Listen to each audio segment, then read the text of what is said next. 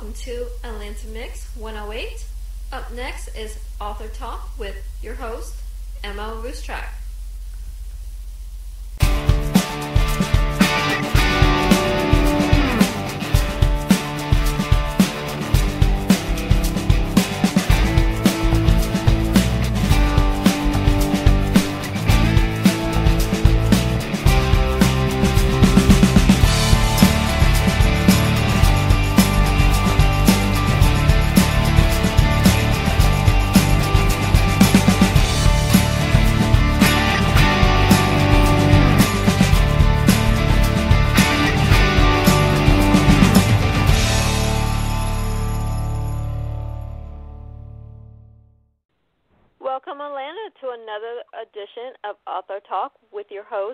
Emma Ruscsak. I'm here with Les Cochran. He has some fabulous books that he's going to share with us tonight. The first series we're going to talk about and mainly talk about is his Detroit Thorn Birds Defy Mafia. Did I pronounce that right? You, you got it right. It is. Uh, I have a lot of people that ask me. Uh, first question is, "What is a thorn bird?" well, let, is it all right? I'll just start out with that. Just go ahead. The um, uh, you may remember uh, there's a myth about the thorn birds. It was reported in a book uh, called The Thorn Birds in '77, and not much has been done with the concept. But essentially, a thorn bird uh, is a bird that searches its whole life for a thorn tree and what what it is, it's about dedication and commitment and love, uh, willing to die for a cause. And I picked that up because the people I write about in my Mafia series, what I call them the Detroit Thornbirds, are people, uh, regular people on the streets, and they're fighting an upward battle.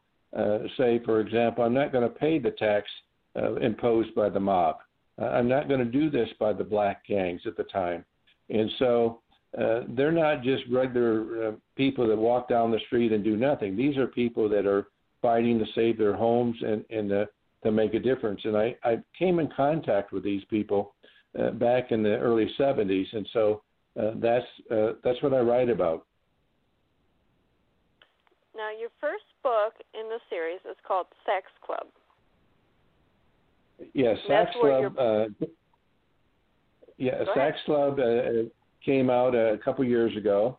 Um, it, it starts in 1977 as each of my books takes a two-year snippet out of the uh, history of the Detroit Mafia. So it is historical fiction, maybe better said, historical crime fiction, uh, and it portrays uh, my characters weaving their way through the uh, the crisis that's going on in the city.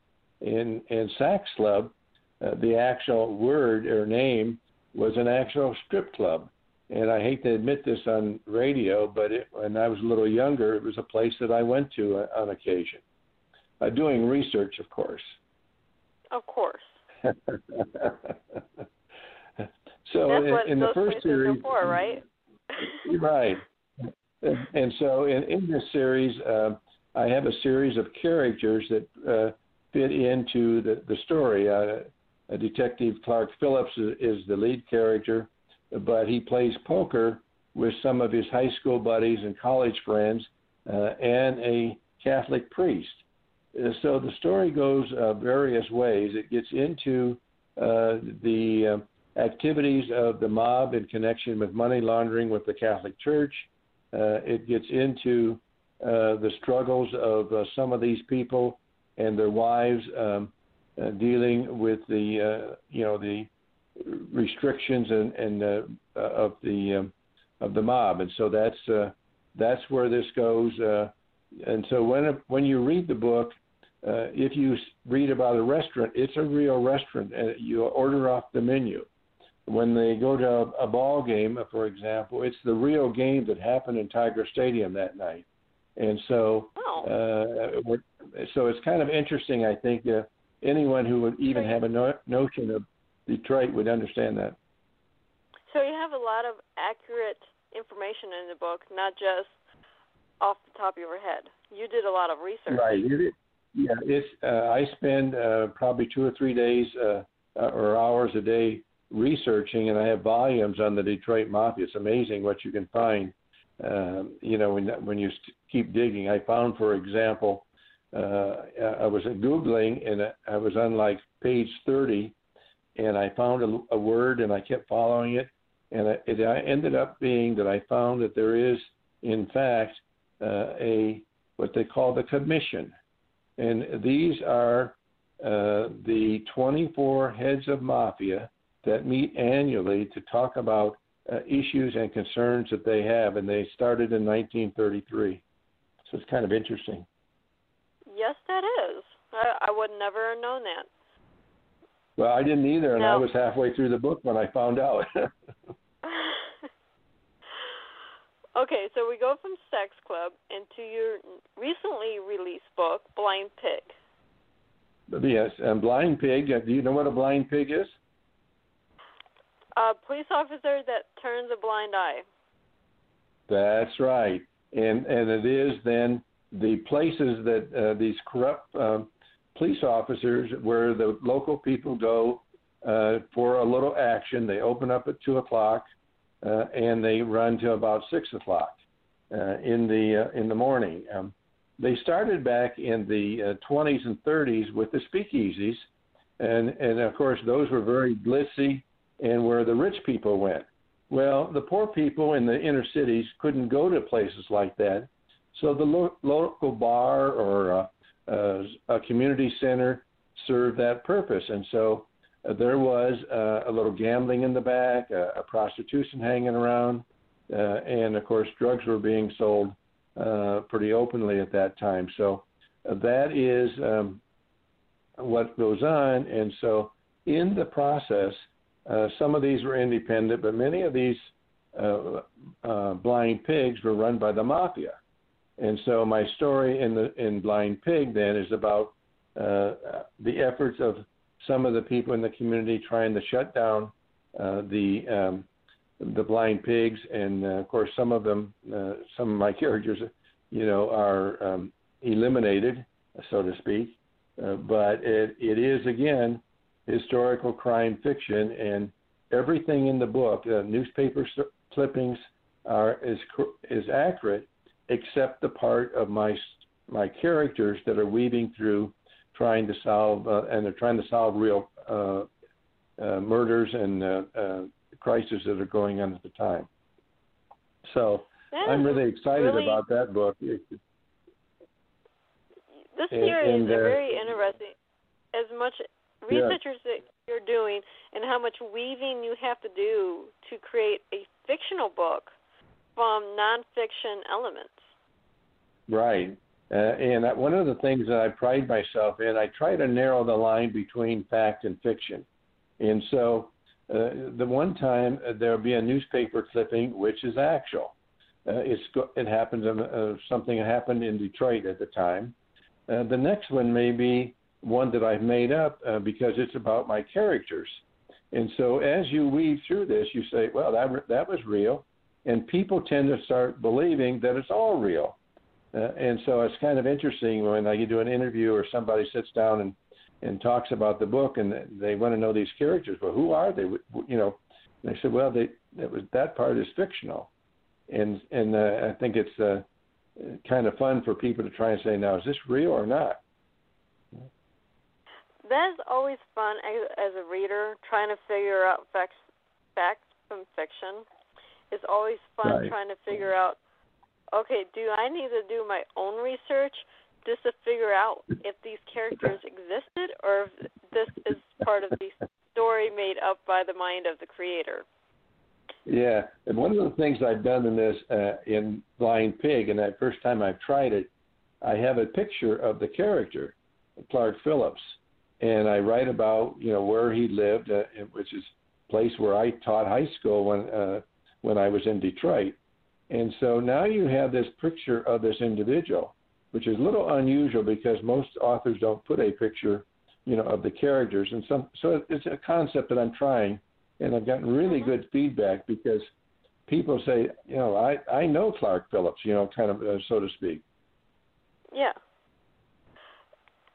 It's always well, then, um, interesting to when an author goes the extra mile in their books, and to me, that's I just think- a mind blowing piece.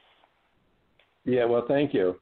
The the other thing that I've done is, in fact, putting the real clippings of the newspaper. You know, and that's a way when I'm writing about this two-year period, I can put in a clipping of a real newspaper article uh, that fits into the story, of course, and it's Mhm. kind of like a little outline. Uh, and I've gotten really good um, comments from people about uh, you know the clippings, even though some of them are uh, fictional. That is really interesting. That that Yes, just and- makes me. I'm not a, usually one that reads crime fiction, but the way you're describing everything on the pages and everything in between the pages, it makes me want to pick it up just to try to figure out what you wrote is that is fictional what's reality, or was reality think back in the seventies. Right. Well, uh, the, the other thing that I do is I try to let the, the dialogue carry the story. Uh, one of my early uh, editors said you you tell too much, uh, you, you describe too much, and of course I was a professor at one time, and so as you know, professors seem seem to talk and write about ten pages and say nothing, and so um, she was very critical of me in my early years of writing fiction, and so uh, I'd say that probably 80% of the books now are dialogue by the characters carrying the story, and I think that helps it flow very quickly, so it makes it an easy read. I've read books both ways. One that has the author very detail orientated, very little dialogue that are wonderful, and I've read books that are full of dialogue with very little backstory that are just as captivating. I've from a reader's point of view, it all depends on how you portray your book. Absolutely. But- and and uh, if there was one standard way of or best way of doing it, all the books would be that way. And of course, they're not. Uh, that's one of the beauties about uh, reading a book is you pick up a different style or a, a different approach uh, every time you deal with a different author. So it's uh, it's kind of mind-boggling in that regard. Uh, the other The thing that I- I tell you that I'm oh, go ahead. Go ahead.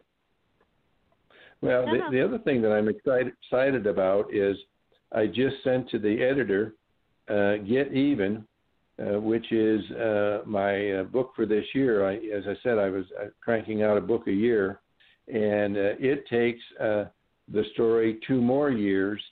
And it, the the term in this case, Get Even, was uh, because in my research, uh, in the particular two years that I was covering, everybody was in a mode of getting even. And I heard, you know, I was just picking up the research, and uh, uh, they said, you know, we, we're getting even, uh, and because it, it was it was a time when heroin hit Detroit. Uh, most people think that Detroit died, you know, in the uh, in the riots. Well, that's that was the beginning of it, but it was almost like a perfect storm that hit Detroit. The auto industry tanked, uh, drugs hit, um, people didn't have any jobs, and so sometimes the, the runners, as they called them, the the 12 year olds who were working for the the gangs, uh, were the only breadwinner in the in the family, and so there's a lot about in the book about the the cultural change uh, that happened uh, during this time because it becomes acceptable in a family uh, to have uh, your son selling drugs because he's the only person that's working. That makes a lot of sense versus what we Yeah. see now, what it's evolved to. Yeah, and, and it, it's really interesting how uh, our, if you think about it, how the government uh, didn't did nothing about the drug problems at that time, and as you said, uh, opened the door for the floodgate, or so to speak, of, of what's going on now. Uh, but I, it does help me understand, and I think it will help the readers understand that you know if a if your son has t- as 12 years old, and here's here's what the deal was. Uh, he sold a bag of heroin for 13 bucks. The the mob gets 10, and he gets three. there were examples of kids, 12 year olds, walking around with two, three thousand dollars in their pocket. Can you imagine that? It's just mind boggling. In one case, where a 15 year old walked in with $62,000 in a grocery bag and laid it on the table and bought a new BMW. You know, it's just mind-boggling. You know, yeah, the whole our whole society, you know, the society collapsed. Uh, the churches failed, the schools failed. Uh, half of the kids kids are dropping out. Um, the churches did nothing. It was just kind of it's a crazy time uh, in Detroit and other cities. Philadelphia went through the same thing. Uh, uh, in fact, Philadelphia was far more violent uh, than uh, Detroit was. But uh, I think people under help them understand that uh, what happened in our inner cities just didn't happen overnight, and and it wasn't just bad people. It was, you know, this was survival. It makes you look at what's going on now in a different light. If this would have been stopped or dealt with decades ago, would we have some of these problems that we have today? Absolutely. We may never know that answer, but it's a good question to throw out there to make people think. Yeah, well, I think that's you know, and and part of part of what I do, you know, there's a little old professor in me every once in a while comes out, and so it, it you know, this is my form for teaching, and so I see writing as a process, and for me, it is a teaching process, not telling like I used to, but having the characters bring you along so you have a feeling uh, and an understanding of, of what they're dealing with. So it's not the typical uh, uh, Godfather approach to the mafia, which is a top-down, as I describe it, uh, approach when where they're told and and and how they're working uh, from the top. And I like to see say that my books are a, a bottom-up approach uh, at looking at the mafia and how it affects the the individual people uh, and so I think that that's uh, significantly different than maybe my little niche in all of this. It's a very interesting approach, really. And like I said, this is a book that I normally wouldn't read, but the way you're describing it, it makes me want to read it. And frankly, as soon as I get off here, I'm going to have to at least get Sex Club. so, um, I have to start at the beginning because I'm not going to start with Blind Pig, but obviously I am going to have to start with the Sex Club just to get the feel for the actual book.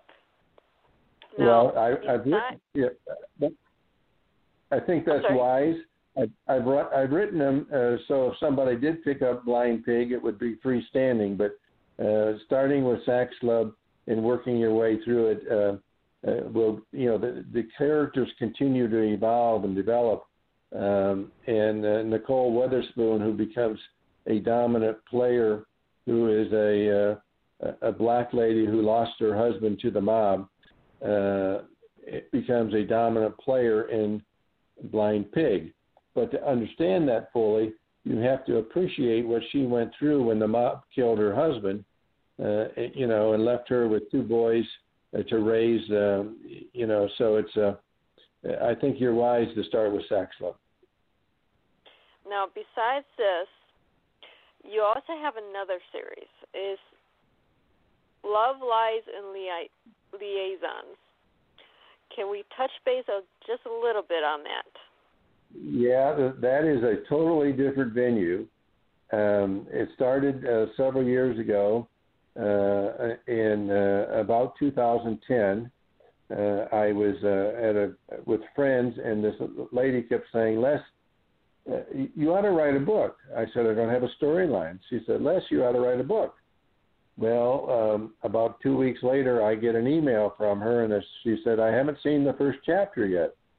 Well, wouldn't you know, she bugged me like that for about a month, and I sat down and said, I started, and she said, You tell all of these stories about university president because tongue in cheek, you know, I was a university president at the time and I thought many of them were a bunch of nerds. Uh, and so I was always poking fun at them. uh, which I could do, you know, you know, because I was a, yeah. a president myself. Well, anyway, right. uh, so I started thinking about this, and um, I start. I, I did come in contact in my career with a person that had, um, as my mother would say, uh, a zipper problem, and and that's a nice way of saying it. In fact, he was we, uh, my character. We all come across those, I think. Yeah, my character was having affairs with five individ- women, professional women. Uh, you know, some different places. One in maybe in the state capitol when he went there. Maybe another one when he went in conferences or whatever, which is not unusual. Uh, but anyway, uh, I st- I started writing about this person, and uh, uh, completed that book, and then took it to an editor, and uh, she said. Uh, well, you write pretty well, but sociology papers don't sell. And uh, the point of that was uh, I had written it like a paper because I was a professor. And so she's the one that helped me. Uh, it took me three years then to write the first book, and that's Signature Affair. Uh, and it is about a university president who starts out his career, as some of the things that I did in my career, not the bedroom scenes. Um, but anyway, um, uh, it is. Um, it does have um, not a, uh, exotic or explicit sex in it, but it does have a lot more sex because it's later later in the book you'll find that he is uh, a sex. Uh, he's addicted to sex and has that um, problem, and so then it goes through the addiction uh, problems that he he struggles with. He then goes uh, in costly affair uh, because they find out, of course, uh, and he has to leave that little community, and he goes to uh, North Carolina, which a fictitious uh, university called Mountain State near Asheville, where I happen to live, uh, and so uh, it. The second book is about his trials and tribulations and the dual life, essentially, that a person lives as an addict uh, and a professional uh, career, which is very common, um, both men and women, by the way. Some people think that sex addiction is a male problem. Uh, it's more dominant among males, but there are a large number of females who have a sex addiction problem. But anyway, um, so he then, uh, by that time, he has turned around two universities and has a national reputation in the field of education for educational reform. So it happens to be then that the President of the United States, in Presidential Affair, the third book in the trilogy, brings him to Washington, D.C. to help reform our public schools. So it does have uh, some real, uh, it, it's fictional, of course, but it does have real things that I think should happen in our public schools. Uh, for example, if you can't read at the first grade, you don't go on to the second grade. Pretty simple concept, but not yes, practiced anywhere. Yeah, I believe back in the 80s it was a practice that you had to reach benchmark before you went to the other grades. Where now, right, you right. get rewarded so it, for doing nothing. That's right, or or what whoever your parents are, or what you do, or or whatever. Anyway, it just happens to be the first female president of the United States. So now my guy is working on the Hill uh, during the day and working on real legislation and, and coming into contact with uh, uh, Senator Kennedy and other real people that were going on at that time. And uh, by night, he is in the White House. Uh, so, um, an, an interesting thing that I have of, about that is that one of my friends was a Secret Service agent for the for uh, the Carters, and so he reviewed all of the material to make sure that when I was talking about the White House, that I used the proper protocols, and uh, I think that's kind of an interesting uh, aspect. So there's a lot of real uh, uh, realism in that book, although it is about uh, the you know the, the the dual life and the struggles of a sex addict. Again, you did a lot of research and blending all your fiction with the nonfiction and blending other protocols just to make the book feel real is astounding. Yes, well, thank you. And I didn't mention. I want to go back to the the first series.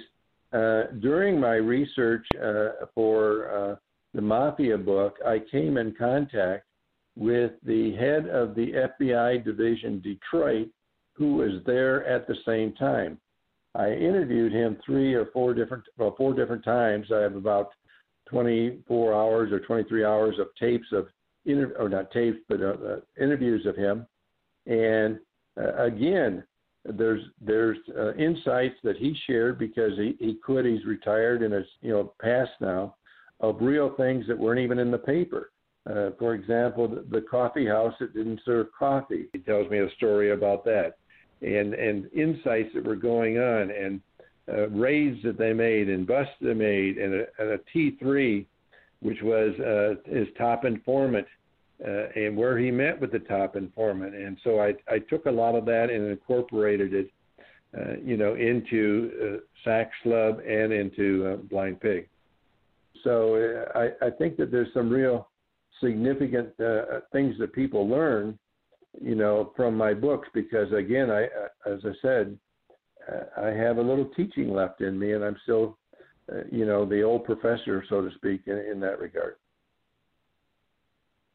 That is a hidden gem that a lot of authors would fawn over the opportunity to get to have a live person that was there during the time period, during the actual events that you're writing about for a fictional no- novel. That that is wow. Yeah, it is. It is a wow because uh, uh, it is. Uh, but uh, you know, I'm trying to write historical crime fiction, and so, uh, as I said before, it's amazing where the, my research has taken me uh, to. Uh, I mentioned earlier the, the commission that where the mobsters get together, uh, a T3 informant, uh, and you know what that means, and and, and so it. Um, it really was a joy to, to find out all of these things and then find ways to weave my characters through the the, the very uh, cases that he was talking about and my so my characters actually perform so to speak some real cases that, that he described for me that my mind's blown at this point because you you put so much heart, soul, and research into this book. I am definitely buying Sex Club. Now, my question is: Is there more books after this third book comes out? Uh, yes, there is. Uh, right in front of me uh, right now is For Hire. Uh, it is uh, the next book in the series, and it will be uh, covering the years 84, 86 have a couple of chapters done. Uh, right across in my room, I have the storyboard laid out, um, and the way I do that is have uh, each of the chapters divided up into chapters one through five and six through ten and so on. I know it's going to be about 30 chapters, and so I color code uh, the characters with little postums, and you know that are stuck on there. And so I have those uh, already done, and I have the events picked out. Uh, those are the, so, the uh, newspaper clippings. So you do basically a James Patterson in your uh, framework. Yeah, so he does exactly. almost the same thing. And yes. It's amazing to find authors that do this because not too many have the patience to have the framework where it's color coded to sticky notes to what's going to happen in every chapter. It's amazing to find yeah. an author that goes through extensive research. Well, and I think what is so interesting to me, some people even detail it more, you know, have pages of it. But what's interesting to me is to have um, a, a pink little slip in one case and know the character is going to be uh, doing something, another event, three chapters from now, I absolutely, when I'm writing, have no idea how this character is going to get there. But your mind starts working, and uh, this whole milieu of all this coming together with these events, uh, and my mind takes me to that event. And I, I, I just think it's a, I mean, that's the fun part for me, is the creative part, uh, uh, you know, dotting the i's, checking the t, t's, and and crossing the t's and doing that, uh, and uh, that's that's the creative part, and so that's that's what I can hardly wait to do, and so. Uh, what this and this what typically happens is I finishing one book, my head is in the next book. Of course, you have hours and hours of editing, you know, which is painstaking and not very exciting, has to be done, but my mind is into the next book. And that is always where the fun begins, is starting that next book. But right. we only have a few minutes left, so before I let you go, where can the readers find you if they have questions about your book, if they want to connect with you, or shoot you an email? Uh, that okay. We'll start with the email. It is author at lescochran.com. That's pretty simple, if, uh, I think. Author at lescochran.com. I have a website. Uh, it's lescochran.com. Not too difficult. I have a blog, lescochranblog.com. I have a. Uh, you can go on Facebook at Les Cochran, and uh, we've tried to make it easy for um, people to get a hold of us. Uh, I blog uh, a couple times a week, uh, sometimes about current events, but usually about the characters and how how an event or an experience, um, you know, where I came up with this kid person's name or an event like that. Uh, obviously, I'm on Amazon, um, and uh, you know, but people can uh, go through that route.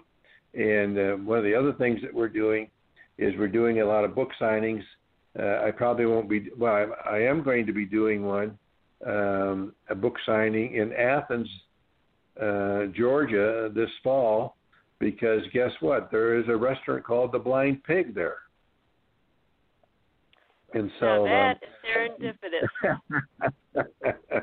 so it's kind of a so there, you know you got to have a little fun in all this too. But uh, uh, it, it's very easy to get a hold of Les Cochran. Just uh, uh, Google it, and my name will start popping up. Go to my website uh, or whatever the case might be.